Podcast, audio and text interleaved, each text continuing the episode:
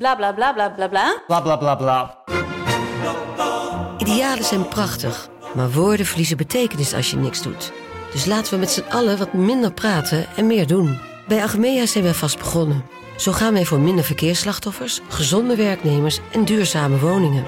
Waar ga jij voor? Kijk op www.werkenbijachmea.nl. Hey, ik snap dat je je podcast wil luisteren, dus ik zal het kort houden. Want als jij het belangrijk vindt om duurzame keuzes te maken, kan ASR misschien helpen. Nou hoor ik je denken, hoe dan? Nou, bijvoorbeeld bij het duurzaam herstellen van schade. Of de premies die we beleggen volgens ons duurzaam beleggingsbeleid. Dat bepaalt waar we wel en juist niet in investeren. Wil je meer weten over welke duurzame keuzes ASR maakt? Ga dan naar asr.nl/duurzamekeuzes. ASR doet het. Zo, dan kan je nu lekker naar je podcast luisteren. Studio Socrates wordt mede mogelijk gemaakt door Unibed. Há muito tempo você está no meu caminho. Como posso esquecer?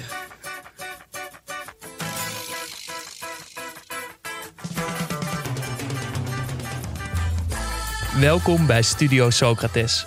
Een podcast over alles wat voetbal mooi maakt. Met dit keer alles over bijgeloof. A beleza é você, menina. Menina, no seu jeito de olhar. Sócrates, Sócrates, tirou!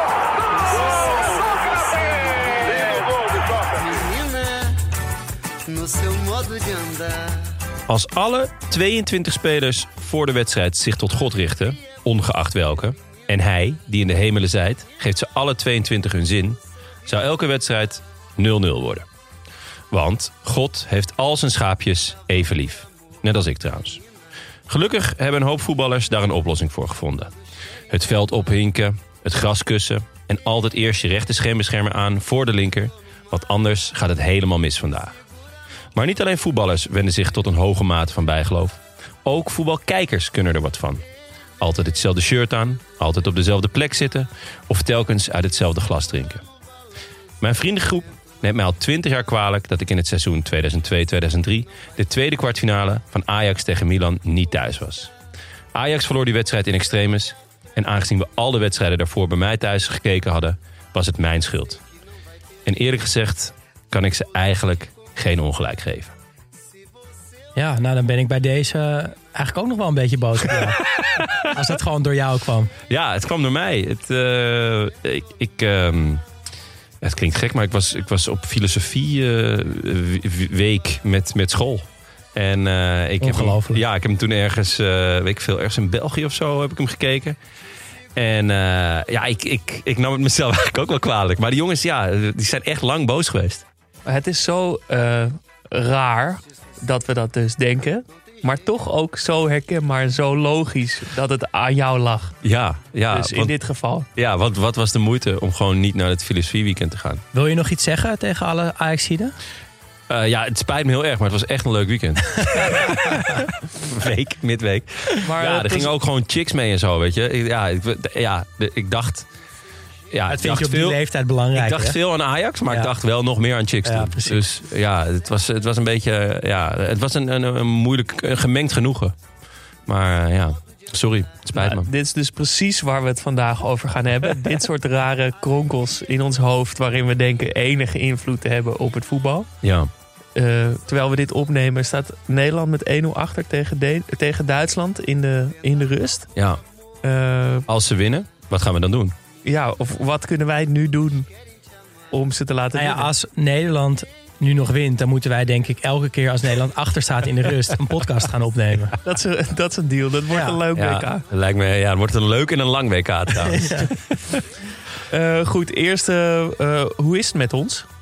Ja, goed. Ja, jij was dus even in België, maar niet heus. Nee, ja, de mop van die jongens die in België een podcast op gingen nemen. We gingen niet. Dat ging op het laatste moment niet door. Maar ik had desalniettemin een heerlijk weekend. Want jongens, dat zal jullie toch kunnen... dat zal voor jullie hopelijk ook ooit komen. Ik heb als eerste keer langs de lijn gestaan als voetbalvader. Wauw, romantisch. Ja, mijn dochter is zondag 4 geworden. Nou, dat was al een enorme happening. Maar En zij heeft een neefje, die is 5 weken jonger. En zij gaat ook naar school. En eerst zaten ze samen op de crash. Maar ja, daardoor gaan ze elkaar minder zien. Dus toen had ik bedacht van, goh, ja, wat kunnen we nou doen... zodat ze in ieder geval 1 keer per week elkaar sowieso zien. Ze wonen in de buurt, dus het komt wel goed. En ja, toen had ik gehoord van een vriend van mij... die zit met zijn zoontje op voetjebal. Daar kan je dus je kind vanaf 2 naartoe brengen. Het is ja, een soort spelletjes doen met de bal. Maar ja, het is wel gewoon voetbal. En een andere vriend van mij, met wie ik zelf heel lang heb gevoetbald... die had ook gezegd van, hey, dat lijkt me ook wel leuk. Dus we waren met 3 kinderen. En dus nou ja, mijn zus was mee en haar vriend... En het was echt fucking vet. Ik weet niet wie het vetter vond. Ik of de rest van de groep. Jij sowieso. Ja, het was sowieso... ten eerste, het was in een gymzaal. Dus het was niet buiten. Dat vond ik aanvankelijk jammer. Maar toen kwam ik die gymzaal binnen. En toen had ik dezelfde sensatie als dat ik vroeger had. Ja, ik wou net zeggen, dat vond ik toch altijd bijzondere ruimtes. Heerlijk, ja. Heerlijk. Dus ik kwam binnen en ik dacht gelijk... Nou ja, we van Olsters, weet je wel, hier gaan we heel wat beleven. Ja. En het vette was dus, en daarom vond ik het zo mooi... mijn dochter had precies hetzelfde. Die kwam binnen, die zag een vet grote ruimte. Ja, daar met matten of met dingen. Hij was leeg hoor, er was niks opgesteld. Maar je zag wel de matten en de bankjes. En ze dacht gewoon, yes, rennen. En er stond een lerares, een juf, met een zak ballen. En nou, dan mochten ze allemaal een eigen bal gaan halen. Een klein balletje. En mijn neefje ook gelijk. En mijn dochter. En het was gewoon bal neerleggen en rammen. Gewoon rennen met die bal. En links of rechtsbenig? Ja, 2-benig misschien wel. Voorlopig nog 2-benig. Ze vindt eigenlijk allebei wel prima. Ze had eigenlijk lange tijd niet echt interesse voor de bal. Tot het afgelopen half jaar zegt ze best vaak van... hey, zullen we even buiten gaan voetballen? En dan gaan we gewoon lekker overschieten. En het gaat best lekker. Heerlijk zeg. Ja, en het was ontzettend leuk. En omdat het dus... Ze krijgen dan dus opdrachtjes. Dus ze moesten op een gegeven moment een schaar doen. Nou, dat was goed, jongen. Mijn neefje heel rustig, heel secuur. En mijn dochter echt zo 2 keer rammen en toen gewoon weer rennen. Nog meer een Adama Traoré type. Ja, het was wel echt... Kijk, mijn vriendin is ook... die voetbalt ook. Maar wel heel anders dan ik. Iets Rotterdamser. Gewoon rauw douwen. Veel meters maken. Terwijl ik toch wat luier, wat meer met mijn hoofd. Maar ja dat dit er dan uitkomt, het verbaast me ergens ook niks. Maar het was echt, echt ontzettend leuk. Dus echt een mooi moment. Het voelde gewoon... en het was ook leuk, dus met die vriend van mij heb ik ook jarenlang gevoetbald. En die vond het ook echt minstens net zo leuk om daar met zijn zoon te zijn. En het was heerlijk. Vorige week stonden we bij Daan langs het veld. Misschien kunnen we binnenkort ook een aflevering over voetbal maken. Nou ja, het is een half uurtje, 3 kwartier. Maar... dat halen we wel. Nee, maar jeugdvoetbal is wel echt leuk om een keer over te hebben, denk ik. Dit is nog gewoon een beetje gimmen met een bal. En af en toe een opdrachtje en een liedje zingen. En op een gegeven moment dat was genieten. Aan het eind hadden ze zo'n groot rond doek. Net zoals bij de Champions League. En dan mochten ze allemaal heel hard wapperen ermee. Helaas werd niet de Champions League liedje gespeeld. Dat had ik. Jammer. Het ging toch een of ander lied over dieren of zo. Dan denk ik, gemiste kans. Ja, inderdaad. Doen dan gewoon lekker die klassieker. Ja, die erin. Ja. Maar ja, echt heel vet. Dus voor mensen met jonge kinderen een absolute aanrader. Mooi. Nou, ik... had ook een mooi weekend, want in de aflevering van vorige week... toen het over amateurvoetbal ging... had ik een anekdote over Ferry... met wie ik ooit lang geleden heb gevoetbald. Ja. Ferry kon er helemaal niks van. Ferry uit Amsterdam-Noord, hè? Ja, Ferry uit Amsterdam-Noord. Ik denk dat ik hem daar niet echt mee tekort doe... want hij kon echt niet zo goed voetballen. Maar hij zei ooit... toen we dus al veel te oud waren... en hij nog steeds niet echt goed kon voetballen... heeft hij ooit gezegd... op de vraag, wat wil je later worden? Zei hij, profvoetballer. Ja. En dat heb ik altijd onthouden en zo mooi gevonden. Dus dat vertelde ik vorige keer.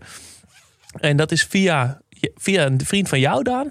Nee, geen vriend, maar wel iemand met wie ik in een groepsapp zit... omdat we samen FPL spelen. Fantasy Premier League. Ja. En hij luistert blijkbaar dus ook de podcast. Ja. En ik hoop niet dat hij jou wel als vriend beschouwt... want dan zou dat wel eens een vriendschap kunnen zijn. Nee, zeker niet. Nee. Maar hij kende, of tenminste hij dacht Ferry te kennen. Want hij hoorde jou vertellen over Ferry, de Pathé. Daar ging je heel erg op aan. Ja, ik ben hem ooit 1 keer nog tegengekomen... toen Ferry mij popcorn verkocht in de Pathé. In de bioscoop. Geen profvoetballer geworden dus. Nee, dat mag geen verrassing zijn. Maar Mats dacht, ja, ik ken die Ferry. Volgens mij was dat mijn trainer bij, waar was het? Bij De Meer, geloof ik, in Amsterdam. En hij is blijkbaar ook nog reservekeeper geworden bij Jos Watergraafsmeer. Dat is wat Mats ons wist te vertellen. Anyway, dus bij een paar keer op en neer gaan, heeft hij Ferry weten te strikken. Te traceren. En Ferry heeft een voice memo gestuurd. Nou, dat was in mijn weekend natuurlijk meegemaakt. Ja, gooi hem erin. Hey Jasper, hoop dat alles met je goed gaat. En wat leuk te horen dat je me nog kan herinneren vanuit je podcast. Nou ja, zo zou je me niet kunnen herinneren eigenlijk. Hè? Met mijn fluwele techniek en 2 linkerbenen verraste ik elke tegenstander, inclusief mezelf. Nee, even serieus, ik kon er echt helemaal niks van. Ik vond het gewoon leuk om te voetballen en... stiekem toch wel die droom om profvoetballer te worden. Alhoewel je beter wel wist. En nog ook gelachen met je broer Marius en Willem, die later nog meester Kees is geworden in de film. Dus nee, echt. En ome Cor, waar we nog op trainingskamp waren geweest. Frankrijk of Duitsland en een voetbaltoernooi hadden gehad. Nee, dat zijn wel leuke dingen die altijd bijblijven. Nou, uiteindelijk ben ik dus geen profvoetballer geworden. Ik heb er wel alles aan gedaan. Maar ik denk van, nou, als je geen profvoetballer wordt, dan ga ik maar aan de weg timmen als trainer. Ik heb bij Geuze Middenmeer de hele jeugd getraind. En uiteindelijk ben ik met de A1, de godenzone van de club, doorgegroeid naar de zaterdag 1. Ja, 6 geweldige jaren gehad. En sinds dit seizoen ben ik trainer van de Heren 2 bij Wartburgia. Dus het lijkt me lach om een keertje weer af te spreken, om even bij te praten. Misschien ook met je broer erbij. In ieder geval heel veel succes met je podcast. En hopelijk tot snel. Ja, schitterend. Ik vind het echt een fenomenale move van hem. Ja, dus heel erg bedankt Ferry. Heel erg bedankt Mats voor het connecten. En ik ga binnenkort een biertje met Ferry drinken. Dan. Ja, leuk. Misschien dat we een potje kunnen kijken bij Wartburgia. En dan lekker een biertje in de kantine doen. Dat lijkt me een goed idee. Ja, hij verraste gewoon... Niet alleen de vijand, maar ook zichzelf met zijn bewegingen. Dat vind ik echt schitterend. En ja. Volgens mij ook. Goed, genoeg daarover. Goed, ja. Wat maakt de voetbal mooi dit weekend? Ja, voor mij Dries Mertens, die zijn zoon Ciro noemt. Ciro Romeo Mertens. Ja. Schitterend. En Ciro, wat jongetje in het Napolitaans betekent. En Ciro ook hoe Dries zelf wordt genoemd in Napels. Omdat hij zo goed is ingeburgerd. En ja, ik vind dat zoiets moois. Hoe eigenlijk een beetje zullige kleine Belg de grote man in een stad als Napels is geworden. En als je goed naar hem kijkt, klopt het ook eigenlijk wel een beetje. Want dat... Napolitanen zijn vaak wat kleiner. Lekker gebruind, opgeschoren kapseltje. Heeft Dries inmiddels ook allemaal. Ondeugende blik, ja, inderdaad. Ja. Alleen dat je dan Dries heet is lastig. Ja, dat is lastig. Dat is voor iedereen lastig. Nog wel aardig opgelost dus met Dries Armando Mertens. Hoe die daar ook genoemd wordt. En dus Ciro. Maar dat hij zijn zoon zo noemt vind ik echt iets heel moois. Ja. Maar zijn zoon is natuurlijk ook eigenlijk gewoon een Napolitaan. Die krijgt een dubbel paspoort. Ja, die krijgt gewoon een Italiaans en een Belgisch paspoort. Oh, wat goed zeg. Het zou wel kunnen dat Dries daar snel weggaat, want hij speelt wat minder. En als ze dit jaar misschien wel kampioen worden, is dat natuurlijk het perfecte moment om nog een beetje zakken te gaan vullen in Amerika of weet ik veel wat. Maar die naam. Ik zou dus ook een beetje te denken, jij hebt 2 dochters, Jonne. Ja. Maar heb je wel eens nagedacht over hoe je... de naam voor een toekomstige zoon eventueel? Zlatan? Toen we nog niet wisten wat het zou worden... dachten we allebei dat het een zoon zou worden. De eerste. En ik vond Ibra een hele leuke naam. Maar dat kwam er niet in. Nee. We hebben wel Pelle ook nog. Omdat dat natuurlijk de grote gemene delen is tussen mij en mijn vrouw. Ja. Dus want ik vind het dus wel vet dat het zo'n naam uit een andere cultuur is. En ik vind zelf bijvoorbeeld Arabische namen heel mooi. Ja. Maar kan ik mijn kind later bijvoorbeeld Said noemen of zo? Of is dat heel gek? Ja, volgens mij mag het wel. Ja, het kan. Said is wel mooi. Ja, het kan sowieso. Ik zou het gewoon doen. Een vriend van mij die zat met hetzelfde probleem. Die vond namelijk Japanse namen heel vet. Dus Shinji en Keiske. Hij was een groot fan van Honda ook. Maar dat heeft hij er niet doorheen gekregen bij zijn vriendin die ook nog Indonesisch is. Dat lag toch wat gevoelig om dan een Japanse naam te nemen. Dus tuurlijk. Ja, gewoon, Chihiro. Het heeft me geïnspireerd om dat inderdaad om dat eens verder te gaan onderzoeken. Ik moest meteen ook aan Cruijff denken. Ja, met Jordi. Ja, Jordi. Zeker. Ja, maar dat is natuurlijk een naam die in Nederland ook wel heel normaal is. Ja, maar het is wel op zijn Spaans een beetje, toch? Ja. Ja. Maar bereid je maar voor, jongens. Want ooit krijgen jullie hopelijk ook kinderen. En een naam kiezen, dat brengt echt... Nou, we gaan het vanavond over druk hebben. Dat brengt druk mee. Want je zit echt enorm in je hoofd mee van... Dit is de visitekaarten van je kind. Ik wou het zeggen, dit gaat je hele leven lang mee. Ja, en goede keuzes. Daarom heb ik dus ook deze discussie met mijn vriendin nu al af en toe. Oh. Ook Jonne. Vanwege de voetballer. Ja. Ik vind Donny Gottlieb. Dat klinkt zo goed. Donny Gottlieb en Saïd Sutori. Ja. Maar dat is toch... En Ibra series. Donny op zichzelf staan. Heerlijk trio, hoor. Donny op zichzelf staan. Maar Donny Gottlieb is wel inderdaad. Ja. Dus... zolang er geen beter alternatief is, blijft deze on the table. Anna, als je luistert. Dat weet ze nu wel, hoor. Echt een goed trio, hoor. Donny Gottlieb, Saïd Sutorius, Ibra Cerise. Ja. Ja, mooi. Ik zou ze gelijk tekenen. Seizoen 40 van Studio Socrates. Goed, mijn moment was denk ik van Burak Yilmaz. Die in de 84e minuut een penalty miste voor Turkije tegen Portugal. Had het 2-2 kunnen maken, maar miste. En beëindigde meteen zijn interlandcarrière. In de 84e minuut? Ja, volgens mij op dat moment besloot hij het. Moest hij nog wel 6 minuten voetballen. Hij heeft niet gezegd wissel. Dat zou ik wel vet vinden. Gewoon naar huis, shirt uit en weg. Een douche. Ja. Nee, dat nog net niet. Maar ik vond het ook wel mooi dat je dat op zo'n moment denkt van... nou, dit was het dan. Ook zonde, want ik vind het een geweldige spits. Ook een mooie naam trouwens, Burak. Ja, Burak Gottlieb. Ja. Weet je wel dat hij 100% centrale verdediger wordt? Ja, nu dacht ik wel dat het dus wel 100% zeker is dat Portugal wereldkampioen wordt. Ja, dat is jammer. Omdat ze via zo'n... want die moeten nu tegen Noord-Macedonië. Dat gaan ze gewoon dik winnen. En hoeveel kampioenen zijn er niet in het toernooi gerold per ongeluk via een of andere wildcard? Ja. Dus, ik vind wel nog even, want we stappen er overheen. Burak Yilmaz stopt nadat hij een penalty mist voor de plaatsing van het WK. Hij gaat zo lang dit met zich meenemen. Ja. Dat zei hij zelf ook al. Hij er altijd aan herinnert. Ik wou net zeggen, dit is gewoon je allerlaatste wedstrijd, allerlaatste bal in je interlandcarrière. Het maakt niet uit wat hij hiervoor heeft gedaan. Ik denk dat ze echt de rest meteen vergeten zijn. Ja. Tenminste, dat gaat echt een aantal jaar duren voordat hij weer geprezen gaat worden voor wat hij wel allemaal heeft gedaan. Echt heel zielig. Het is echt verschrikkelijk. Echt een nachtmerrie. Ja, verschrikkelijk. Ja. Maar ja, en nog erger dan dat Portugal wereldkampioen wordt. Nou, je bent wel denk ik gewoon... Je hebt het nu al gezegd. Ja, dan kan ik het al... Ja. En als het niet gebeurt, is het ook prima. Win-win situatie eigenlijk voor jou. Lekker. Ja, eigenlijk wel. Ja, daarover over die...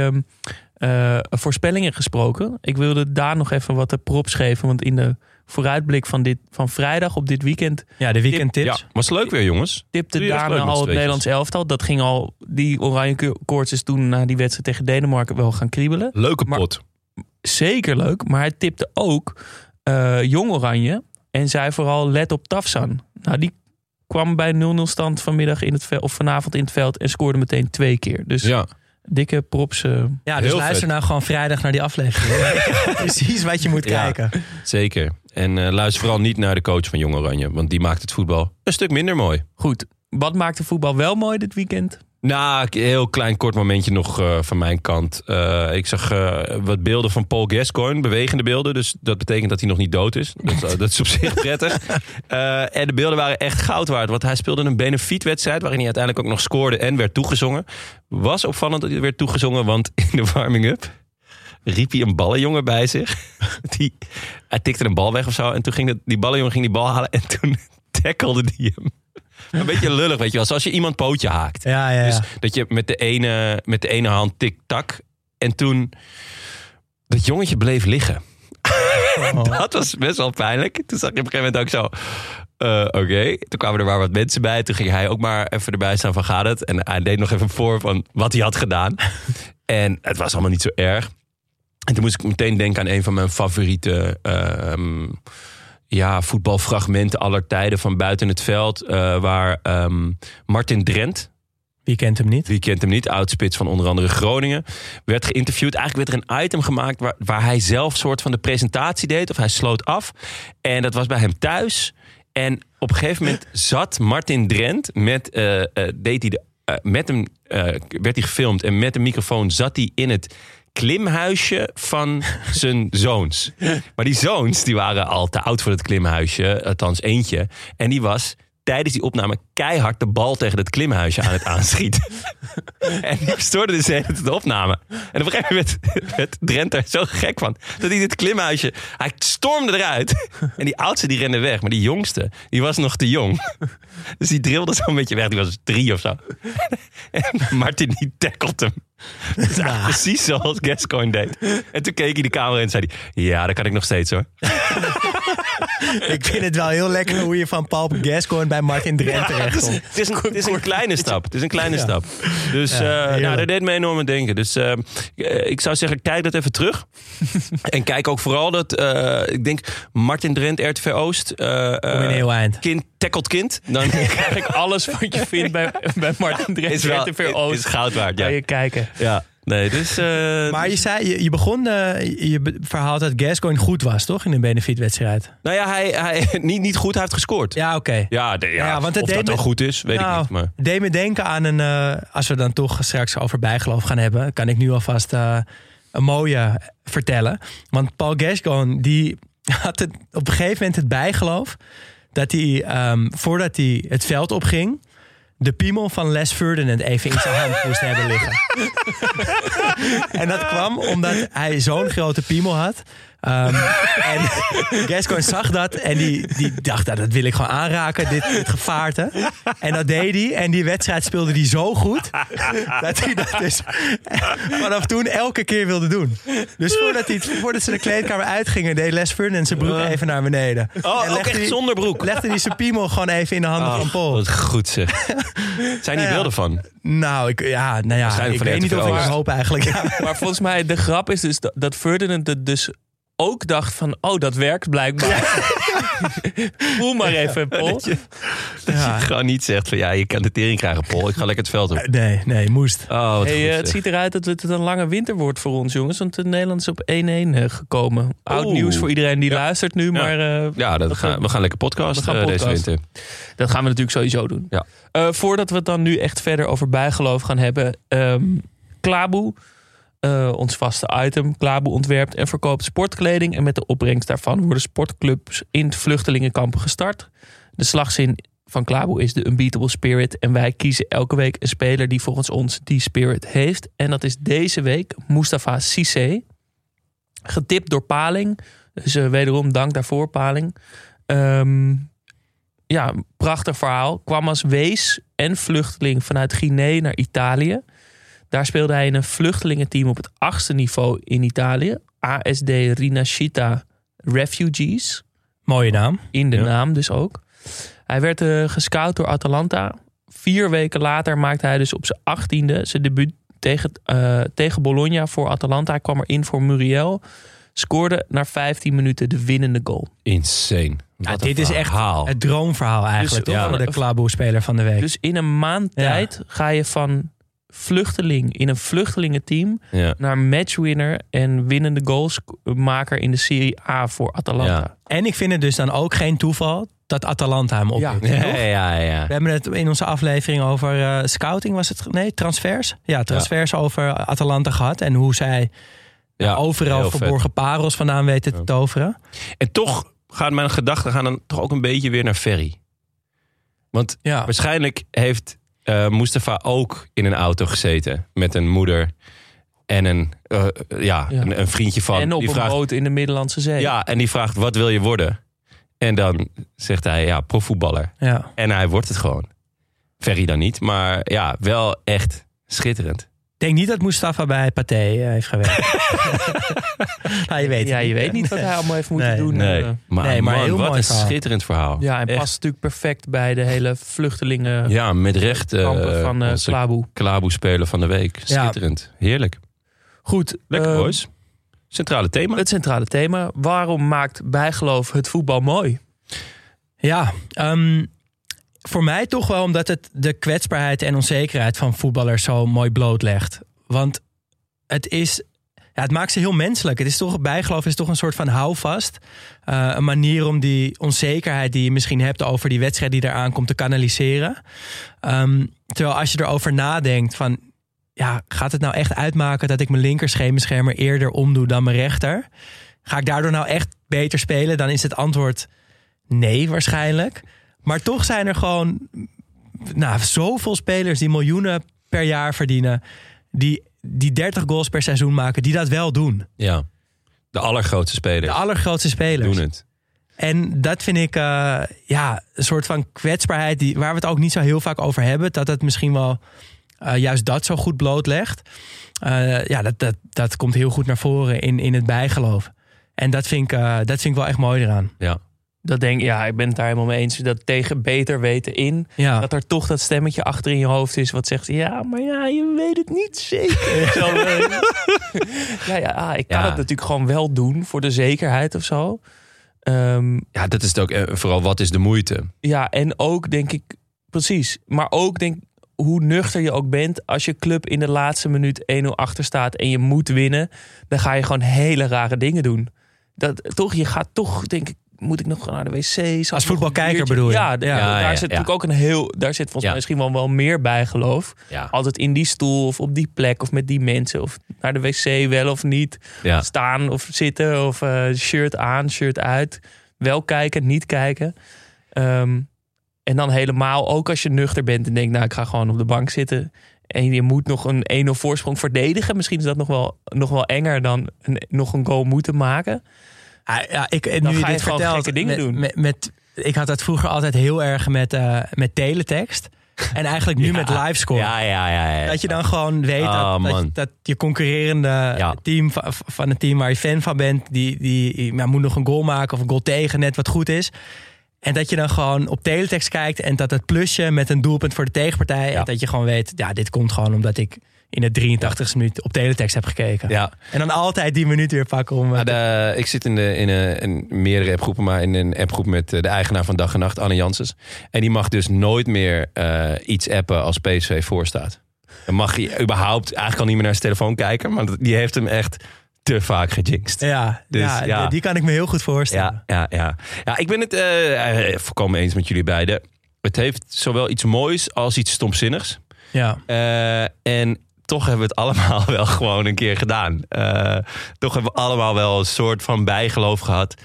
Ik denk dat het niet alleen over voetballers iets zegt, maar over de mensen in het algemeen. En wat jij zegt, omdat voetballers toch een soort van halfgoden zijn, is het ook wel prettig dat er iets van menselijkheid in zit. Ik ben wel benieuwd in hoeverre voetballers wel eens met iemand praten. Want ik heb natuurlijk vandaag onderzoek gedaan en ik heb ook jullie dingen gelezen. Er zijn voetballers bij waarvan ik denk, jongens, ga eens met iemand praten. Je hebt 50 rituelen voor een wedstrijd, John Terry. Zou je niet professionele hulp gaan zoeken? En dat het dwangmatig wordt, dat is natuurlijk de grens. Want uiteindelijk hebben we het allemaal wel eens gedaan. En mijn grens ligt natuurlijk heel erg bij van, wat is de moeite om inderdaad eerst gewoon je linker en daarna je rechter aan te trekken of iets dergelijks. Maar ik weet, in 2008 woonde ik met Bas Tammes op het Krugerplein. En 2008 was het EK van 2008. De voetbalhemel. En op een of andere manier hadden wij, en dat is nu natuurlijk met terugwerkende kracht is het nog gênanter, maar wij speelden altijd toevallig die eerste keer die eerste wedstrijd dat Nederland zo goed was, wat die 3-0 werd tegen Italië. Hadden we 's ochtends Marco Borsato met "Ik leef niet meer voor jou" op de speaker staan. Dat kan nu helemaal niet meer. Nee, nu kan het echt niet meer. Het kon toen al niet. Nee, dus. En vanaf toen gewoon elke matchday, dus Nederlands elftal, dan werd ik gewoon wakker. Volle bak werd die aangezet. En we wisten, oké, vandaag gaat het gebeuren. Ja. Het gaat goed komen ook. Dus ja, dat, en volgens mij uiteindelijk toen met Rusland hebben we het ook niet gedaan. Of was het niet goed gegaan of zo? Had ik niet thuis geslapen? Of hij niet, weet ik veel wat. Waardoor, ja, maar muziek speelt ook vaak een rol daarin inderdaad. Ja, ja, van een nummer wat je voor, in het laatste nummer voordat je de kleedkamer uitgaat. Ja, of een nummer wat je juist altijd draait als je wint. Ja, dus ja, dat ja, maar die menselijkheid wat jij zei, dat verbaast me toch ook dat, bij spelers waarvan je denkt dat ze al duizenden wedstrijden hebben gespeeld, zich niet meer druk op maken. Maar dat Afellay bij Studio Voetbal laatst vertelde dat Messi voor elke wedstrijd moet overgeven. Ja, dat vind ik echt absurd. Ik kon het ook niet geloven gewoon. Ja. Dan denk ik, doe dan niet dat broodjebal voor de wedstrijd. Daar komen we straks nog op. Nee, ja, dat heeft dan misschien minder met een ritueel te maken, maar met spanning. Ja. Daar gaan we het nu ook over hebben, over die wedstrijdspanning, waardoor je die gekke dingen gaat doen. Maar dat zo iemand die zo speelt op zijn intuïtie als Messi. Ja, gewoon iemand die zo goed is en al zo lang en dat al zo vaak heeft bewezen. Ja. Dan toch voor de wedstrijd nekkie gaat. Ja, dat is echt bijna niet te bevatten, joh. Ja. Ik ga ook tijd nekkie, hoor, voordat wij deze opname doen. Maar dat is meer omdat ik heel veel drink overdag. Goed. Jullie hebben natuurlijk wel echt veel gevoetbald. Hadden jullie bijgeloofjes tijdens het zelf spelen? Ik had wel een beetje een persoonlijk verhaal. Maar ik had wel één bijgeloof wat ik redelijk lang heb volgehouden. Mijn vader is vrij vroeg overleden. En altijd als ik het veld dan opliep, dan keek ik even naar boven, naar een mooi wolkje. Omdat hij ooit had gezegd, ja, als ik er straks niet meer ben, dan zit ik op een wolkje rustig naar jullie te kijken. En dat was dan een soort van houvast van, dat hij er dus wel nog een beetje was. Maar ik merkte toch ook wel snel dat ik dat meer deed omdat ik erin wilde geloven dat hij daar dus echt ergens zat, dan dat ik dat nou deed omdat ik dan wist dat ik goed ging voetballen. Maar dat was toch een soort van houvast en ritueel om zo'n wedstrijd goed in te gaan. Maar op een gegeven moment appte dat dus ook wel weer langzaam weg. En dat is een beetje gekomen ook met dat ik wat lager ging voetballen en dat ik er ook wat minder waarde aan ging hechten. En dan appte dat dus ook een beetje weg. En inmiddels eigenlijk helemaal. Maar als ik eraan terugdenk, vind ik het toch wel, ik ben wel blij dat ik dat altijd gedaan heb. Ja. Tenminste lang gedaan heb. Ja, het is buitengewoon herkenbaar eigenlijk. Mijn vader overleed toen ik 15 was. En hij was mijn trouwste fan. Ik denk in de 10 jaar dat hij me heeft zien voetballen, dat hij 3-4 potjes heeft gemist. Hij stond altijd langs de lijn en vaak ook naast de paal. Dus toen hij er niet meer was, voor de wedstrijd knikten we altijd even naar elkaar. Van veel plezier. Want ja, net zoals dat ik plezier had in het voetbal, had hij plezier in het kijken naar mij. En daarna broodje kroket en analyseren. En de wedstrijd nog een keer naspelen in de woonkamer. En dat heb ik inderdaad. Ik heb het lang gedaan na zijn dood. En nog steeds, als ik naar AMVF fiets om te voetballen, als ik ergens inval of om te kijken, en ik fiets langs Zorgvliet waar die ligt, dan even zo'n knikje van pap, ik ga er weer voor. En als ik naar huis fietste, dan vertelde ik altijd even de einduitslag. Dus ik weet niet of het bijgeloof was of meer een ritueel. Of dat het, zoals jij ook zegt, dat het echt een manier was om mijn pa niet te vergeten. Ja. En het voetbal en mijn liefde voor het voetbal is enorm met hem vervlochten. Dus ja, dat was ook een manier om dat levend te houden. En ik vind het ook niet heel gek, hoor, dat het weg hebt. Want het is inmiddels ook lang geleden. Maar het was een fijn ritueel. Ik weet niet of houvast het juiste woord is. Want ik hechtte niet. Het was niet zo, als ik dat niet deed, dat ik dan een slechte wedstrijd of zo speelde. Maar het was gewoon fijn om even een momentje voor jezelf te hebben op dat moment. En misschien dat bijgeloof daar ook wel een zeker 100%. Een goede manier voor is om eventjes af te sluiten en het moment voor jezelf te nemen. Absoluut. Ja, ik denk dat het helpt ook toch, of je het nou echt gelooft of niet, gewoon dat je je ergens een soort houvast hebt. Ja. Dat schijnt ook echt te werken. Ja, dat is wat bijgeloof doet natuurlijk. En dat wat andere vormen is dat ik bijvoorbeeld dan tijdens zo'n positiespelletje voor de wedstrijd dat ik dan denk, ja, als ik deze bal goed aanneem, dan gaan we winnen. Oh ja. Weet je wel? Ik heb wel vaak, als ik de eerste bal lekker raak, dan weet ik gelijk, oh ja, dit wordt een lekkere pot vandaag. Ja, maar eigenlijk is dat ook bijgeloof. Ja. Want ik denk, als je dat gaat turven of zo, dan is dat waarschijnlijk 5 keer wel zo en 5 keer niet zo van de 10. Ja, mijn gevoel zit dus zelden naast. Ik raak ook vaak de eerste bal goed. Nee, ja. Nee, dat is zeker zo. Het is ook... ik weet niet, voor mij was voetbal ook wel een heel fijne manier om mijn hoofd uit te zetten op een bepaalde manier. En dat is ook vanaf het moment dat de aftrap, dat die fluit ging, dan gebeurde dat over het algemeen wel. Dat ik juist niet over allerlei andere dingen na aan het denken was, waaronder dus ook bijgeloven of mijn vader of nou ja, goed, dat soort dingen. Natuurlijk schoot het wel eens door mijn hoofd, maar dan ja. Maar het zijn volgens mij ook altijd rituelen voor de wedstrijd. Ja. Toch? Bij alle grote sporters. Misschien niet als je sport kijkt, maar als je zelf moet presteren, is het altijd voorafgaand. Ik had trouwens wel nog... want maar dat zijn ook dingetjes die ontstaan met je teamgenoten. Ik had met Imke een bepaalde manier even een dubbele high five en een sprong met borst tegen elkaar. En met zijn broer Dirk, die altijd als allerlaatst geven elkaar een ferme handdruk. En dat was meer gewoon een geintje. En dat was ook een beetje om... Ik vond het altijd leuk in de kleedkamer ook gewoon een beetje geintjes om juist die spanning wat eraf te halen. Dat was mijn manier om met spanning om te gaan.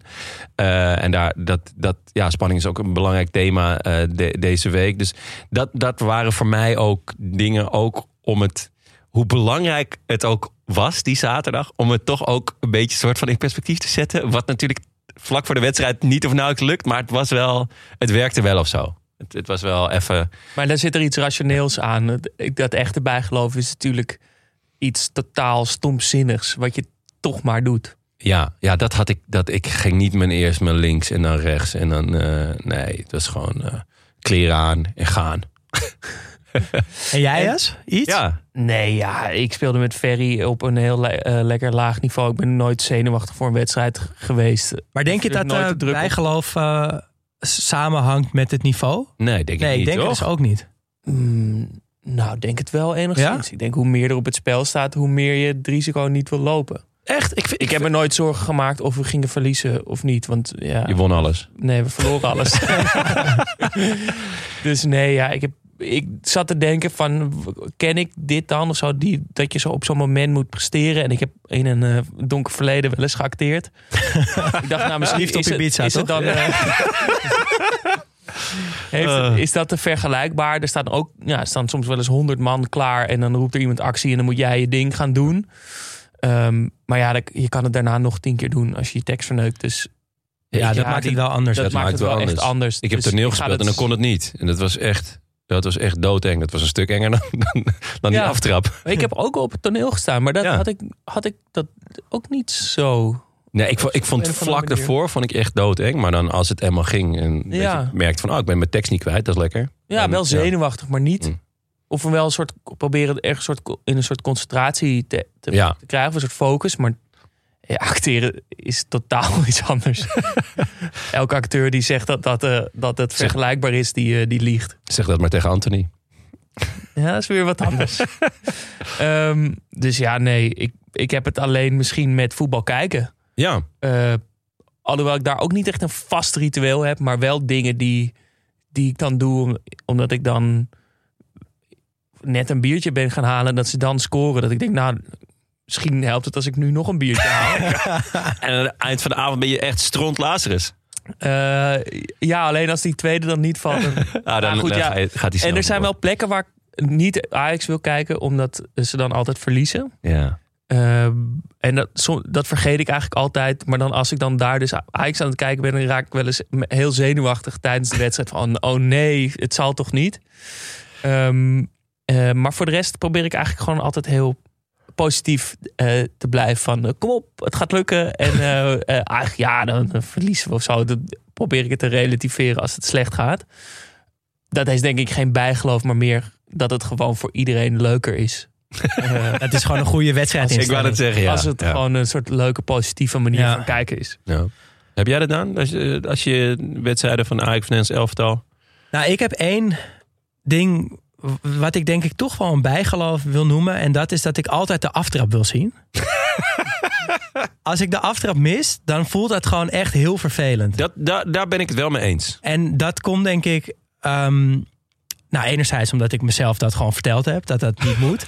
Maar als ik er wat dieper over nadenk, vind ik het begin van een wedstrijd ook het lekkerste gevoel van wedstrijd spelen en ook van wedstrijd kijken. Omdat je hebt gewoon een blank canvas voor je eigenlijk. Alles kan nog. Alles kan nog, alles begint op 0. En we mogen eindelijk. En dat gevoel wil je niet missen. Want als je later inspringt in een wedstrijd, dan heb je hem niet hetzelfde beleefd als de mensen waar je naar kijkt, zeg maar. Ja. Maar is dat een beetje logisch? Of nee, op een hele rare manier. Maar dat is bij wel veel van dit soort bijgeloof dingen. We komen straks nog op te spreken. Dat het op een of andere manier, op een hele irrationele manier, heel logisch is. Ja. Misschien maakt dat ook wel een bijgeloof heel goed of zo. Als je het op die manier kan omdraaien. Ja, ik heb, nu je het zegt, heb ik dat ook wel een beetje. Dat, als ik dan de eerste paar minuten heb gemist, dan heb je toch het gevoel dat je die wedstrijd niet echt hebt gezien. Dat je hem niet goed hebt gezien. Ja, of dat je hem inhalen. Of dat je hem gewoon aan de voorkant al niet serieus hebt genomen, die wedstrijd. Geen respect hebt gehad. Ja, zo voelt dat wel een beetje. Ja, dat vind ik heel mooi. Dit vind ik echt schitterend. Ik neem het gewoon niet serieus allemaal. Ja. Ik zit hier, ik gooi er gewoon met de pet naar. Ja, maar dat het team wat je support, dat voelt. Ja. Dat is natuurlijk een belachelijke vorm van bijgeloof. Maar dat is ook heel logisch dat je dat denkt. Ja. Jij, Jonne? Ik heb het niet heel veel meer. Vroeger wel meer, weet je wel. Bepaalde plekken, bepaalde mensen. Waar ik dan inderdaad... waarvan je weet, oké, als ik daar kijk, dan verliezen we.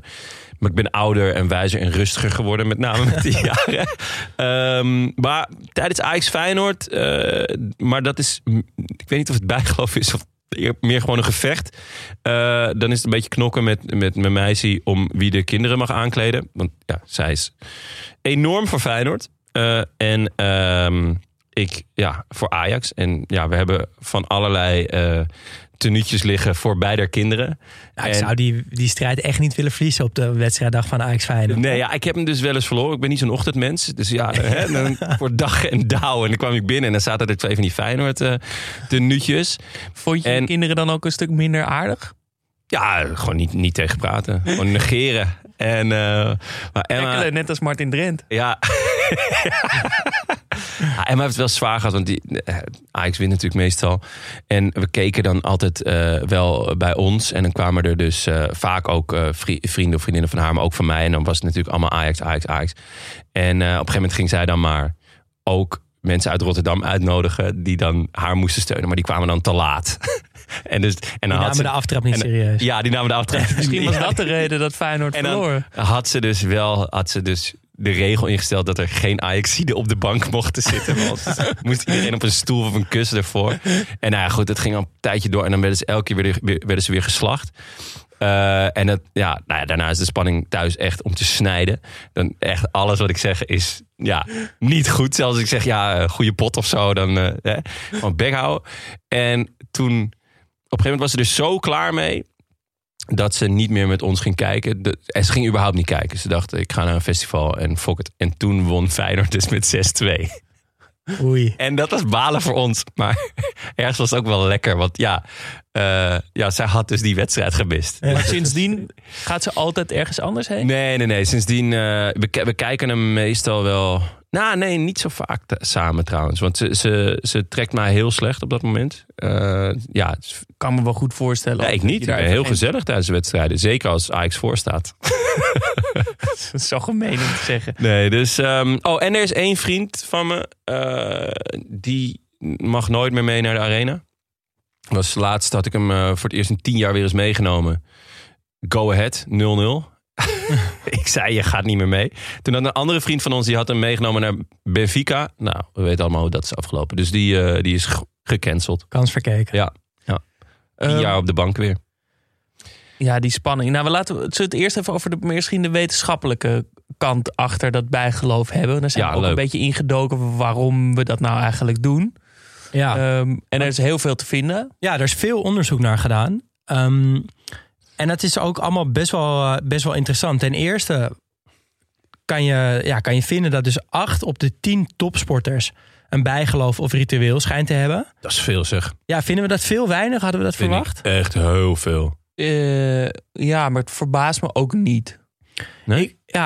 Ik vond toen ik het las wel, vond ik het echt heel veel. Maar ja, als je ons nu zo hoort praten, dan ja, volgens mij heeft dus echt inderdaad bijna iedereen zo'n bijgeloof. Maar het is dus wel als supporter, sportsupporters is een groep waar de meeste mensen bijgeloof hebben. Waarschijnlijk ook omdat je veel machtelozer bent en dan ergens aan vast probeert te klampen. En dat je als sporter natuurlijk het heb je nog invloed erop. Anders zijn ze gewoon allemaal knettergek. Dat kan natuurlijk ook. Je moet ook wel een beetje een steekje los hebben natuurlijk. Ja. Maar dat vond ik een hele leuke uitkomst. En verder, Paul de Lange, psycholoog van de Vrije Universiteit, heeft er bijvoorbeeld ook onderzoek naar gedaan. En volgens hem geeft bijgeloof houvast aan sporters. En in hoeverre je die houvast nodig hebt, hangt dan af van 2 factoren. De mate van onzekerheid over de uitkomst. En de vraag hoeveel er op het spel staat. Maar dan zou het wel logisch zijn wat Jasper zegt. Dus dat als je lager voetbalt, dat misschien dan wel, minder, dat je dan minder die drang voelt. Ja, want herken je dat inderdaad? Dat je meer waarde aan bijgeloof hecht als de wedstrijd spannender is? Ja, denk het wel. Ja, tenminste in ieder geval als kijker. Dat is het enige waar ik over mee kan praten. Maar ik weet dat tijdens die WK-finale ik helemaal gek werd. En heel veel kaas heb gegeten. Het enige wat ik nog weet is dat ik gewoon ergens in een hoekje met een bord kaasblokjes zat. En dat helemaal heb opgegeten. Ook nog al toen die wedstrijd al was afgelopen. Dat ik gewoon door ben blijven eten. Dan maar kaas. Ja. Zoiets. Ik weet niet of dat bijgeloof was of gewoon de spanning. Maar absoluut, als er meer op het spel staat, als supporter word ik veel zenuwachtiger. En dus ga ik rare dingen proberen te invloed te hebben. Ja, dus dat is dan bijna. Ik ben het ook wel mee eens. Want eigenlijk die 2 voorbeelden die ik geef, dus die kwartfinale Ajax en het EK. Dat is natuurlijk dat zijn hele spannende momenten. Dat zijn natuurlijk echt spannende momenten dat je toch er ook veel meer mee bezig bent en dus ook meer druk erop gaat leggen van het moet wel goed gaan vandaag. Ja, en als voetballer herken ik het ook wel ook eigenlijk wel. Van als ik nu terugdenk aan de momenten dat ik meer met de wedstrijd bezig was, dan was ik denk ik ook meer bezig met die paar kleine rituelen die ik dan fijn vond. Omdat er dan toch wat meer op het spel stond. Ja. Maar er zijn ook profs die zoveel rituelen hebben dat het bijna dwangmatig wordt. Ja, want er is dus blijkbaar een soort verhouding tussen de mate van bijgeloof, de consequentie van het bijgeloof, wat het inhoudt en wat het oplevert. Stuart Weiss heeft een of ander stuk geschreven over superstition. Die schrijft dat de consequentie van het bijgeloof weegt eigenlijk niet op tegen het risico van het misgaan. Dus dat is maar zo'n klein. Ja, je kan net zo goed wel eerst links je schemeschermen aandoen. Want stel je voor dat je verliest. Ja, maar hij heeft daar ook over het kantelpunt geschreven. Nee, maar dus daar zit dus zoveel. Ja, dat niet meer tegen elkaar opwegen. Nee. En dat ging dus bij Terry helemaal mis. John Terry van Chelsea. Ja, die had geen kleine speler.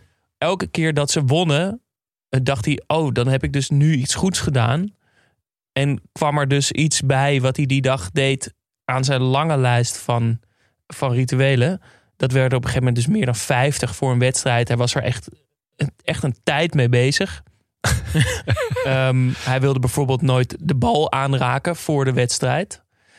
Lijkt me toch vrij essentieel in de warming-up, vind ik ook wel. Dus tijdens de warming-up in de kleedkamer speelden Diego Costa en Hazard dan de hele tijd de bal naar hem toe. En dan moest hij helemaal tegen de muur opspringen om die bal niet aan te raken.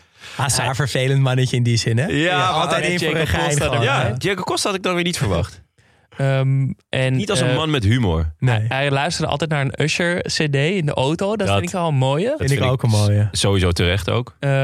Hij telde alle lantaarnpalen op weg naar Stamford Bridge. Goh, man, daar ben je lang mee. Hij ging altijd naar hetzelfde wc in de kleedkamer. Blijkbaar waren er 3 urinoirs. En gingen Terry en Lampert een keer op de allerrechter allebei naar de wc. En toen uiteindelijk deed het hele Chelsea-team ging in een lange rij achter elkaar allemaal op dat rechter urinoir staan. Oh, vind ik ook wel een mooie, dat je zo als team een ritueel en dat ontwikkelt. Doen ze dus blijkbaar tot de dag van vandaag wordt dat urinoir nog steeds het meeste gebruikt. Vet.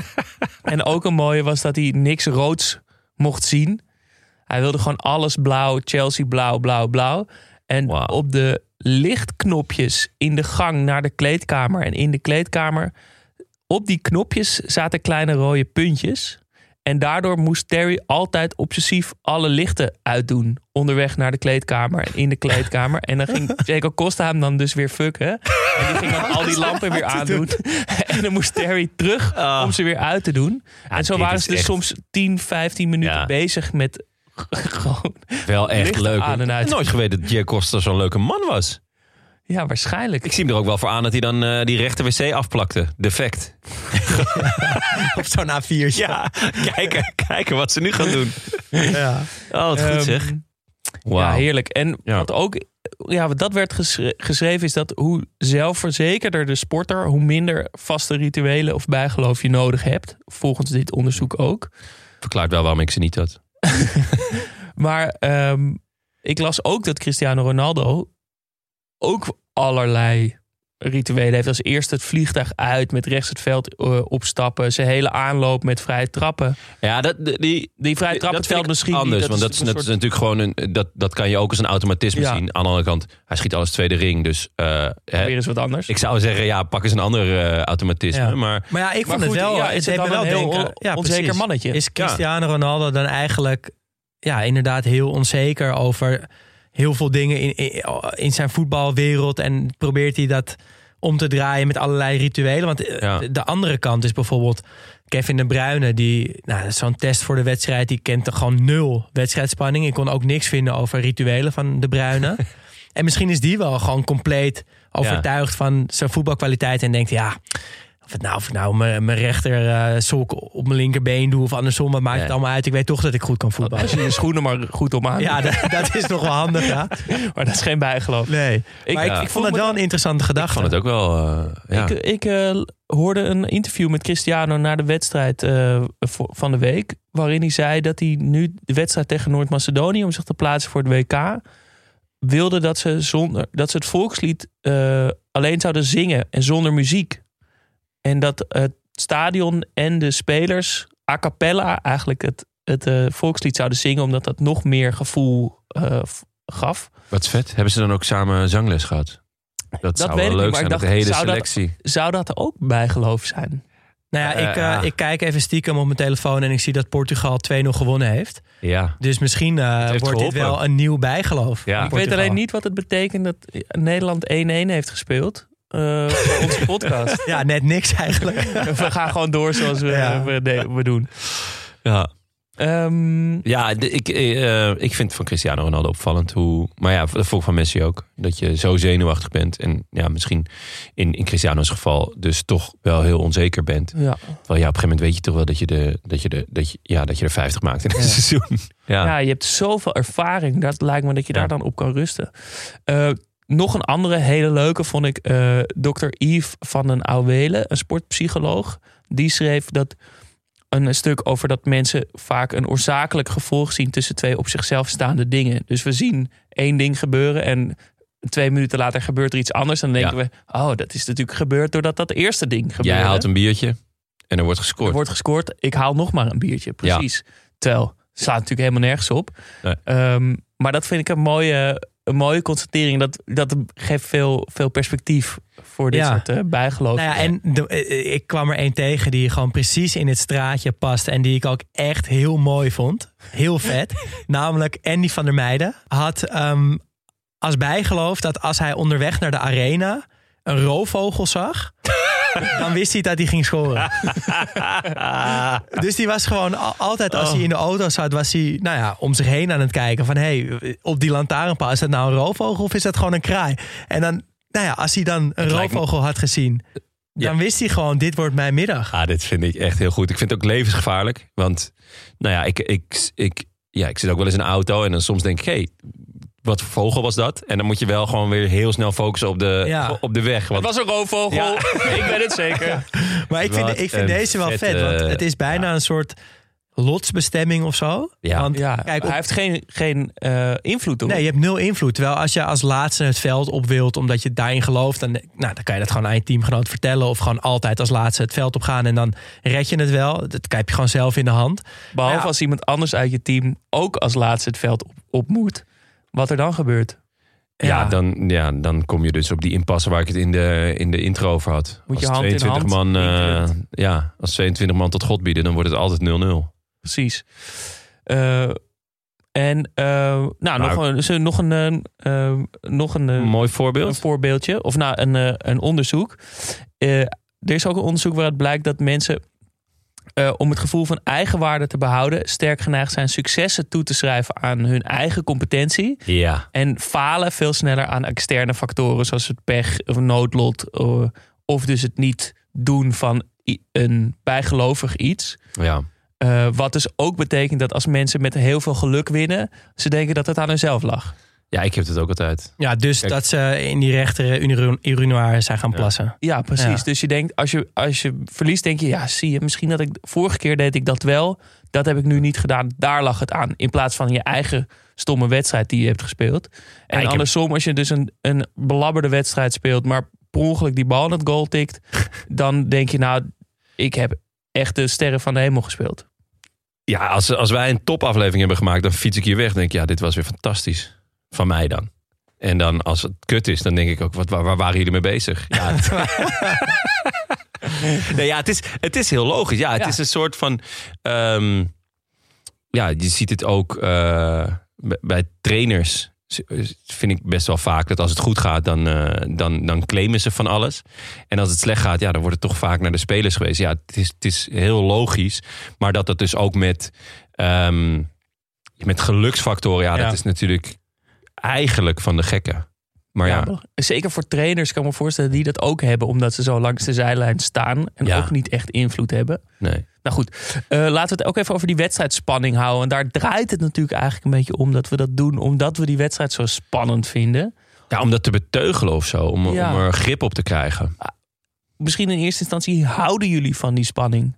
Ja, ik hield er als voetballer, als ik zelf speelde, hield ik er eigenlijk heel erg van. Ik denk dat ik over het algemeen wel beter was in belangrijke wedstrijden. Bijvoorbeeld kampioenswedstrijd waarin het supergoed ging. Of de wedstrijden die daarvoor waren, die we ook echt moesten winnen. Dat was toch wel, dan had ik toch wel iets extra's. En dat zat denk ik gewoon in mijn concentratie en in mijn focus. En dat helpt denk ik wel in beter voetballen. En ik merk ook dat als die uitdaging er wat minder is, dat ik ook echt wel minder goed voetbal. En dat is eigenlijk heel kinderachtig. Want dan haal je het dus zo erg uit externe factoren. In plaats van uit jezelf. Aan de andere kant snap ik het ook wel dat het gewoon een beetje zo werkt. Het is toch ook gewoon logisch. Ja. Als het om de knikkers gaat, dan ben je toch in staat tot meer. Tot grotere concentratie dan. Ik vind het niet zo heel gek. Ik moet eerlijk zeggen, ik had het ook tijd. Ik vond het echt heerlijk. Grote wedstrijden, spanning erop, mensen langs de kant.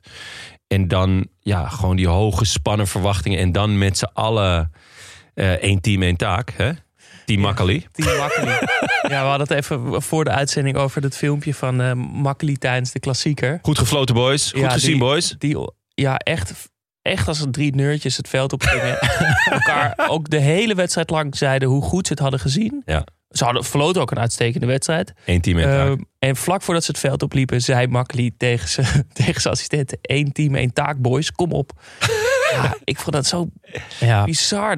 Hij bedacht dat op het moment zelf, denk ik, kwam dat gewoon eruit. Ja, misschien is dat ook wel bijgeloof, hè? Dat hij dat elke keer zegt. Ja, of dat die scheidsrechters zullen het ook heus wel hebben. Ja. Dat hij elke keer de slogan van Defensie nog even erin knalt. Ja. Nou, ik dacht alleen maar Team Makkeli is overduidelijk geen Team Kuipers. Dat kan nooit. Nee, maar die spanningen, ik vond het ook altijd heerlijk. Ik vond het altijd, dan wist je, er gaat wat gebeuren vandaag. En hopelijk doe ik het. Of iemand anders het, zolang we maar winnen. Maar hopelijk speel je gewoon een lekkere wedstrijd. En ga je gewoon vlammen. En daar komt dan inderdaad nog meer concentratie of zo bij. En wat voor momenten in zo'n wedstrijd hadden jullie dat dan het meest?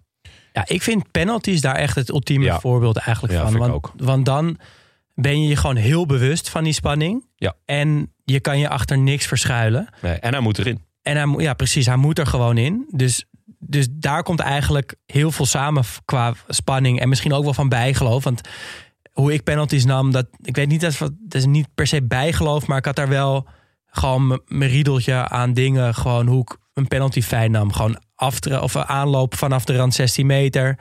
Altijd naar de keeper kijken. Altijd even een paar keer goed in- en uitademen voordat ik begin met mijn aanloop. Ik dacht altijd 1 seconde van...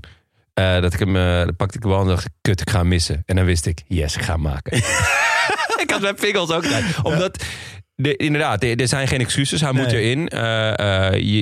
Als speler... Nou, het is niet, je kan niet alleen maar verliezen, maar als je hem mist... Nou ja, we hebben over Burak Yilmaz gehad. Ja, dat is echt heel kut. Ook als je daarna nog door moet. En je hebt inderdaad tijd om na te denken. Dus dat jij zo'n ritueel had ik ook wel. Ik had ooit een boek erover gelezen. En ik had gewoon, daar waren wat statistieken uitgekomen wat dan het beste was. Dus je aanloop omdraaien, dus niet naar de keeper kijken en zo. Ik had het allemaal uitgelezen en daarna continu geoefend. Dat biedt natuurlijk houvast. En ik denk dat is ook iets is met al die rituelen die je dan probeert te doen, die op een gegeven moment omslaan in bijgeloof. Dat je op zoek bent naar houvast op het moment dat de druk het hoogst is. Ja. Ik bedenk me net trouwens, wat ik nu pas te binnen schiet, is dat ik ooit in een filmpje heb gespeeld van de Filmacademie over een bijgelovige voetballer. Nou, dat komt hij nu mee. Ja, heel raar. De hele dag zitten voorbereiden. Ja, ongelooflijk. Daarin speel ik een hele slikke vedette met zijn haar helemaal strak naar achteren. En ook een mooi bandje in zijn haar. Okay. Die voor het veld een amuletje kust en in zijn sok stopt. En ook een ketting met een kruis om zijn nek heeft en dat af en toe kust. En gedurende dat filmpje in die wedstrijd zie je me steeds meer... Meer gekke dingen doen. Meer doen. En het eindigt ermee dat ik een penalty ga nemen. En vlak voor die penalty een heel groot lichtgevend kruis uit mijn zak pakken. Dat heb ik dan opeens vast en dat kus ik dan nog 10 keer. En dan kom je gewoon net op. Ja, kom het net op. Heel. En dan zoomt het beeld uit en dan neem ik die penalty en die schiet ik nog over het hek erachterheen. En dan terwijl ik de bal uit de sloot sta te vissen, komt er heel groot in beeld: God bestaat niet. En was het een soort een geinig afstudeerfilmpje van de Filmacademie over voor het atheïsme. Ja. Was je die bal ook uit de sloot aan het vissen met dat enorm lichtgevende kruis? Ja, volgens mij wel. Wat goed zeg. Ik weet niet of die te vinden is op YouTube. Ik denk het niet. Het is al lang geleden. Leuk. Ja, mooi. Maar toch dat acteren, hè? Ja, ja toch. Raakt elkaar toch, hè? Goed, en hoe zit het met de spanning tijdens het wedstrijd kijken? Vinden jullie dat dan ook lekker? Nee, ik niet eigenlijk. Nee. Jij? Nee, omdat je nul invloed hebt. Ja. Nee, ja. Ik denk, als neutrale kijker altijd naar een wedstrijd te kijken waar veel op het spel staat, is natuurlijk wel lekker. Ja, maar juist omdat je die spanning dan dus niet echt voelt. Ja, maar zelf vind ik het ook verschrikkelijk. Wil ik liever 6-0 in de eerste voorrust en dan gewoon gallery play tot de 90ste minuut. Mijn vader kan dan bij een 2-0 voorsprong bijvoorbeeld zeggen: het zou nu wel leuk zijn voor de wedstrijd als de tegenstander een keer zou scoren. Ja, maar dat is wel een beetje... dat kon mijn vader ook wel zeggen. En ik merk, als liefhebber. Ik ben hier nu ook vader. Niet van jullie, maar wel van 2 schitterende dochters. Beetje van ons. Beetje ook wel als ancien van de groep. Ja. En ik word gewoon milder met de jaren. Gewoon wel, nou ja, Ajax Benfica heb ik me wel weer enorm oplopen vreten. Maar vroeger was ik daar wel een week ziek van geweest. En nu ben ik daar een dag ziek van. En die spanning, ja, die vindt wel een betere weg of zo naar buiten. Ik denk ook dat het misschien wat te maken heeft voor mij dan met... want ik heb dit hier ook last van. Dat ik het, of eigenlijk, ik ben heel blij mee dat het me minder aantrek. Dat we dit maken. Ja. Ik zie het allemaal wat meer in perspectief of zo. Ah... Ja. Voor mij helpt dat wel. Het is een mooie uitlaatclub. Ja, daar zit wel wat in. Ja. Ik zit minder in die tunnel van we moeten winnen. Maar ik kan er iets meer uitzoomen en denken van het is ook maar een voetbalwedstrijd. Ja, ja ik heb wel één... dus met die... wat natuurlijk misschien wel qua spanning het hoogtepunt was, denk ik, ook in ons voetballeven van ons drie, de WK-finale. Ja. Die heb ik wel overwogen om die alleen te kijken. Omdat, of met mijn beste vriend, met wie ik voetbaltechnisch vrijwel altijd op een lijn zit. Ten eerste omdat eigenlijk die wedstrijden van Nederlands elftal, als ze ver komen en je kijkt meestal met z'n allen of in een kroeg of weet ik wat, krijg je er toch minder van mee. Hoewel ik wel altijd zorg dat ik heel vroeg aanwezig ben, dus een goede plek heb. Maar toch, er gebeurt van alles. En ik werd echt vaak te lijp van vervelende mensen om me heen. Die voornamelijk chicks, moet toch gezegd worden. Het spijt me, maar het waren vrijwel al de chicks die nooit voetbal kijken. Behalve bij WK's. Daar ben ik echt knettergek van. En dan doen alsof ze enorm aan het supporteren waren. En het ook, kansen en yes. En weet ik wat. Maar 2 minuten na het verlies, dan toch maar een feestje ervan maken. En dan denk ik, ja, allemaal tegen de muur. Nee, dat gaat weer. Maar dat is echt fucking irritant. Ja, ik herken dit wel een beetje, hoor. Ja? Ja, daar ben ik heel blij om. Een vriend van mij heeft een keer een aanvaring gehad met een meisje. Dat was de jongen met wie ik op het Krugplein woonde. Want er was na de uitschakeling voor de voetbalhemel in EK 2008 tegen Rusland, was zij de hele tijd een fluitje aan het blazen. En hij zei op een gegeven moment van, hey, kap nou even met het fluitje. Toen werd het nog even grimmig. Ja, herkenbaar wel? Ja, zeker. Nou, tenminste niet chick specifiek, maar gewoon de mensen met wie je kijkt is wel belangrijk. Of dat de sfeer goed is, of dat je in ieder geval een beetje geconcentreerd het goed kan zien. Ja. Anders word ik ook helemaal... Ja, en belangrijke wedstrijden inderdaad liever niet in een kroeg. Nee, en eigenlijk ook... want ik zat laatst weer eens in de arena bij Ajax Feyenoord.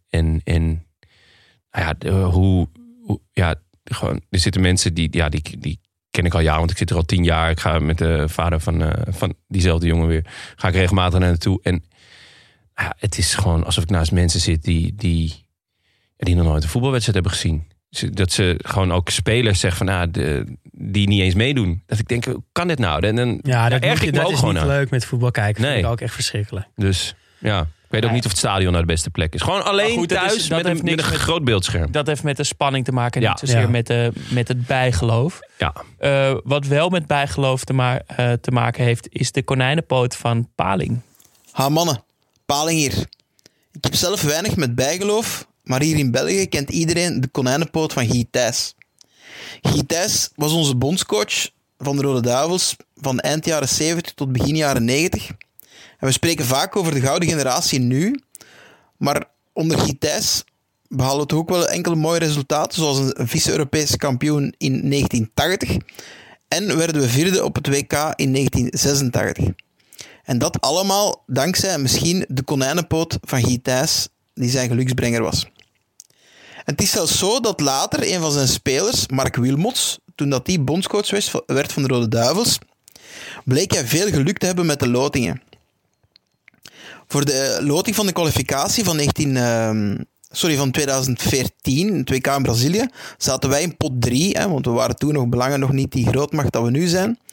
En we uit pot 1 en pot 2 trokken we het laatste land, namelijk Kroatië en Servië.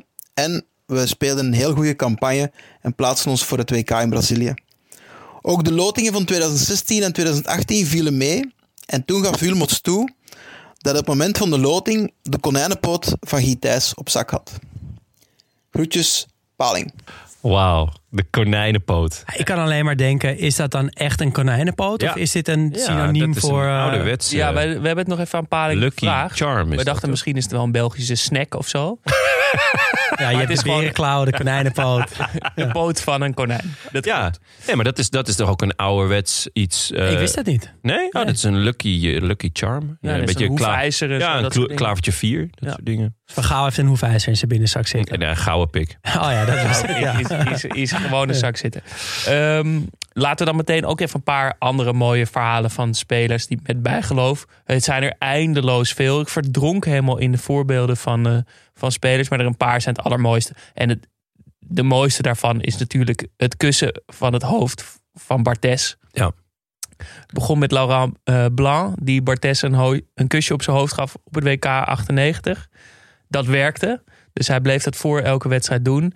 En meer spelers gingen erin geloven. En uiteindelijk kreeg Barthez op die kale kop van hem... bijna van de hele selectie en technische staf een kus op zijn kop. Heel vet. Ja, dat is toch wel... Ik zie het ook nog voor me. Iconisch beeld, ja, inderdaad. Ja, heel vet. Ja, ja. Welke ik tegenkwam en die ik heel mooi vond... is dat Gary Lineker tijdens warming-ups nooit op goal schoot... om zijn goals niet op te maken. Ja, die is zo goed. Dat vind ik weer zo'n hele rare... die op een hele rare manier ook wel weer logisch is. Echt goed. En het doet mij heel erg denken aan... ik heb hier vaak over nagedacht. Ik ben het nog nooit tegengekomen... maar je hebt toch altijd... tenminste, als je wat hoger voetbalt... dat er zo'n pupil van de week... de aftrap doet... dan op de keeper afloopt en scoort. Ja. Ik denk dan toch altijd... als ik keeper zou zijn... dan zou ik hem gewoon echt niet door laten gaan. En niet omdat ik dat kind irritant vind of wat dan ook. Maar omdat ik dan denk, dan is mijn goal niet meer maagd. Dan is, maar je zou ook kunnen zeggen, dan heb ik dat tegendoelpunt alvast gehad. Ja. Die zijn de tegendoelpunten. Maar dan begin je met 1-0 achterstand. Nee, die bal mag daar gewoon niet in. Ja. Maar dat begrijp ik ook wel weer. Ja. Ja. Ja, nee, zeker. Ik vond die van Sergio Goycochea, keeper van Argentinië. Die heeft voor elke penalty shootout... moest hij op het veld pissen. Hij had het een keer gedaan in 1990 in de World Cups. In de kwartfinale.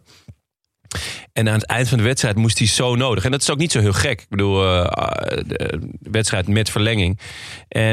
Maar ze hadden best wel weinig tijd. Dus hij had geen keus. Je mag het veld niet af. Ja, je mag het veld niet af. Dus hij moest echt foknodig pissen. En toen deed hij dat. En toen, daarna tegen Italië, weer penalties, deed hij het weer. En het werkte. Dus vanaf toen was dat zijn lucky charm. Ja, die vond ik wel echt heel erg mooi. Zalig. Ja.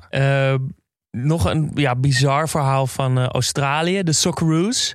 Die speelden tegen Zimbabwe in Mozambique... voor de kwalificatie WK 1970. Dus het gaat wel even terug... En ze hoorden dat er ergens op Mozambique een medicijnman was die hun kon helpen. Daar gingen ze mee in zee. Die man die begroef wat botten bij een doelpaal. Australië won. Ze hadden alleen na afloop niet genoeg geld bij zich om die man te betalen. Ja, dat is ook wel heel dom. Heel dom. Die man vervloekte ze dus vervolgens. Ja, dat krijg je dan. En ik weet niet of het dan ligt aan dat in je kop gaat zitten. Of dat het dus ook echt zo is. Maar ze bleven in de jaren daarna maar eindeloos verliezen. Niet kwalificeren. Ontzettende lullige resultaten. Pas begin 2000, 30 jaar later... ging een speler uit die eerste selectie terug naar Mozambique. Oh, en met een andere medicijnman is hij een ritueel gaan doen op dat veld. Met hanenbloed, volgens mij. En Australië kwalificeerde zich in 2006 voor het WK. Daar weten we alles van. Ja, was Guus Hiddink, toch? Dat zou wel kunnen. Was dat niet Nederland tegen Australië? Ja, ik dacht dat het... 2006? 2006 was het Guus Hiddink. Nou, doet er verder niet. Zou Guus dat weten, dat hij het gewoon aan wat hanenbloed te danken heeft? Dat hij daardoor zo ver is gekomen. Het lag helemaal niet aan Guus. Nee, het was gewoon... in Korea hebben gedaan. Wat een verhaal. Wat vet dat je dan gewoon 30 jaar later denkt... ik weet niet of het... Ik ga toch eventjes naar Mozambique. Ja. Om daar ritueel met hanenbloed te doen. Blijkbaar zat het, was dat best wel veel moeite om dat te doen. Maar het risico... Omdat ze al zo lang alles aan het verliezen waren... wogen toch op om het maar te proberen, blijkbaar. Ja. Was dat, die pijn zat zo diep, voelde hij zich zo schuldig dat het waard was. Vet. Ik had nog een korte van Melvin Camara, international van Sierra Leone. Die moest voor elke wedstrijd de film uit 1971... Willy Wonka en de Chocolate Factory kijken. Hij zei, dan doe je niet 3 wedstrijden in de week voetbal. Hij zei, I have to watch it before every game. It gets me in the right mood. It's been my favorite film since I was little. It calms my nerves and gives me luck. Maar dat is zo mooi dat het echt zijn favoriete film is. Ja, dat is wel weer genieten. Nog eentje dan. Ja, PISA-voorzitter Anco Netani strooide altijd wat zout op het veld voor de wedstrijd. En het ging ooit zo ver dat hij tijdens een wedstrijd in totaal 26 kilo zout bij de cornervlag gegoten. Oh, ja, dat is wel echt, echt bijgeloof. Ja, heel moois. We hadden ook nog wat inzendingen, toch? Ja, we vroegen het ook aan jullie op Instagram, op Vriend van de Show. Daar kregen we ook... Ja, dat verbaast me eigenlijk toch wel dat er zoveel dezelfde soorten bijgeloof. Waar je zit, wat je aan hebt, wat je luistert, met wie je kijkt. De volgorde van iets links of rechts vaak uitmaakt. Biertjes, veel dingen van de spelers en dus ook van de luisteraars. Of in het algemeen, die toch ook overeenkomen. Ja, mooi om te zien. Maar bijvoorbeeld Milan de W, die stuurde in en dat vond ik wel grappig. Want hij zegt eerst heel groot, niet bijgelovig, maar kan niet met de rechtersok aan mijn linkervoet spelen en vice versa. Nou, ik heb nieuws voor je, Milan de W. Je bent wel bijgelovig. Ik vond die van Roy Scheffers ook heel goed. Een broodjebal voor de wedstrijd. Ja, dat is goed. Dat is goed. En Koen Ruseler, die vond ik ook heel mooi. Want dat is wel eentje die we nog niet eerder zijn tegengekomen. Maar ja, broodjebal natuurlijk ook niet. Maar deze vond ik dan ook wel weer... Ik kon me er wel wat bij voorstellen. Die smeerde elke vrijdagavond het wondervet van Smit Kruif. De kiksenwinkel, sportwinkel op de Elandsgracht. Smeerde hij elke vrijdagavond op zijn kiksen. Ja. En dat deed hij omdat zijn vader hem vertelde dat Kruif dat ook altijd deed voor de wedstrijd. Heel vet. Daar geloofde hij in en dat is hij ook elke vrijdagavond gaan doen. Heel vet. Ook Kruif, echt schitterende winkel trouwens. Prachtige groot winkel. Of je nou voor Ajax bent of niet, moet je gewoon een keer heen gaan. Ja. Kruif trouwens veel tegenstander van rituelen. Als coach dan. Hij wilde dat zijn spelers dat niet deden. Zelf sloeg hij altijd keeper Gert Bals. Eerst in zijn maag. En daarna spuugde hij zijn kauwgom op de helft van de tegenstander. Wel beter dan dat hij Gert Maag in zijn bal sloeg. En als laatste Rick van der Wolshaar, die stuurde... Wij hadden vroeger in de B1 een paraplu. Die moest standaard naast de dugout in het gras gestoken worden... zodra er voor de aftrap werd gefloten. Nu al lekker. Oh, dat heerlijk. Was ons bijgeloof. Ja. Eén wedstrijd kwamen we binnen 10 minuten achter... en keek onze trainer naast zich bij de dugout.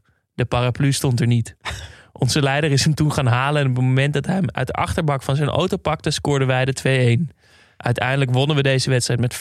en werden we dat jaar kampioen in de 3e divisie landelijk. Die paraplu heeft naast de kampioenschaal... jaren in de prijzenkast gestaan. Oh, wat goed zeg. Oh, dat is echt een goed verhaal.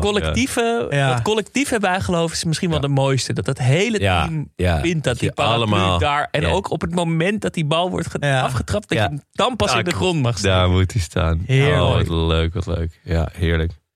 Leuk, fijn. Boys. Ja. Echt mooi om een keer uit te diepen en te analyseren. En vooral, al die voorbeelden, die waren wel echt lekker. Ja, dus blijf het vooral doen, denk ik, dat bijgeloof. Ja. Ga nu niet denken, het is maar, waar ben ik eigenlijk mee bezig? Blijf het gewoon maar doen. Ja, totdat het John Terry vorm aanneemt. Hè? Ja, dan moet je gewoon een keer met een professional gaan praten. Ja. Want 50 rituelen waarbij de lichtknopjes allemaal uit moeten. Ik vind dat de grens op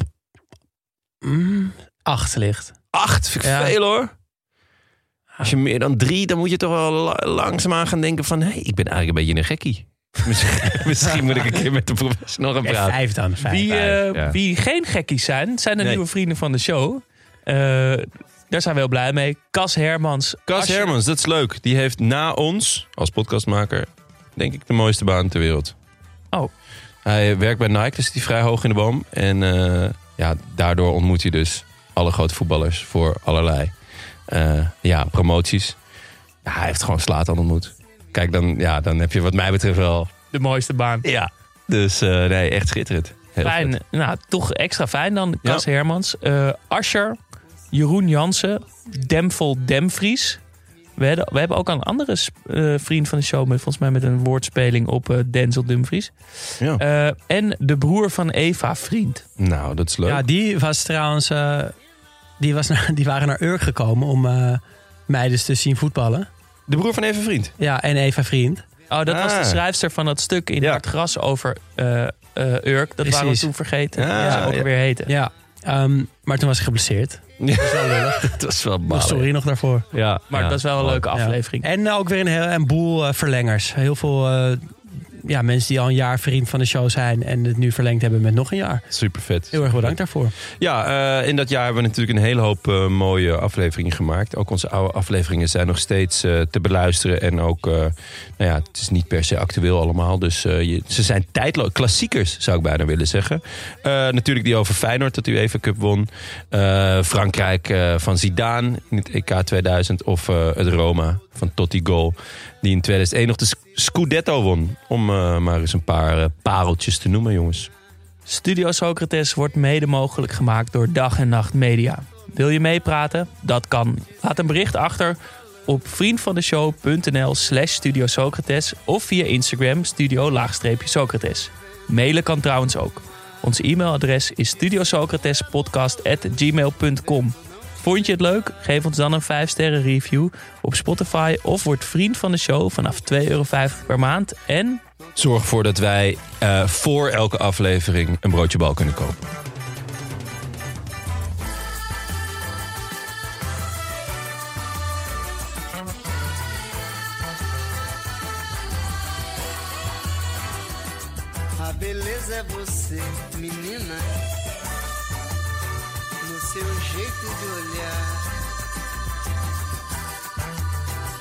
Sucesso é você, menina, menina, no seu modo de andar. Alegria é você, menina, menina, no sorriso que dá. Vendaval por amor, menina, menina, todos querem te amar. Ei, vento, vento, vento no mar, te segura no balanço pro vento não te levar.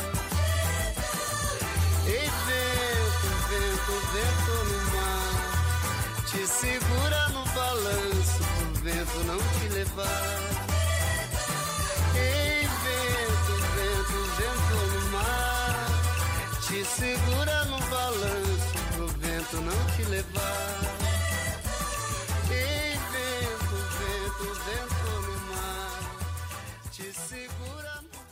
Koopmijners gewisseld in de rust. Lekker. Voor Wijnaldum. Heel blij dat ik net op start had gedrukt.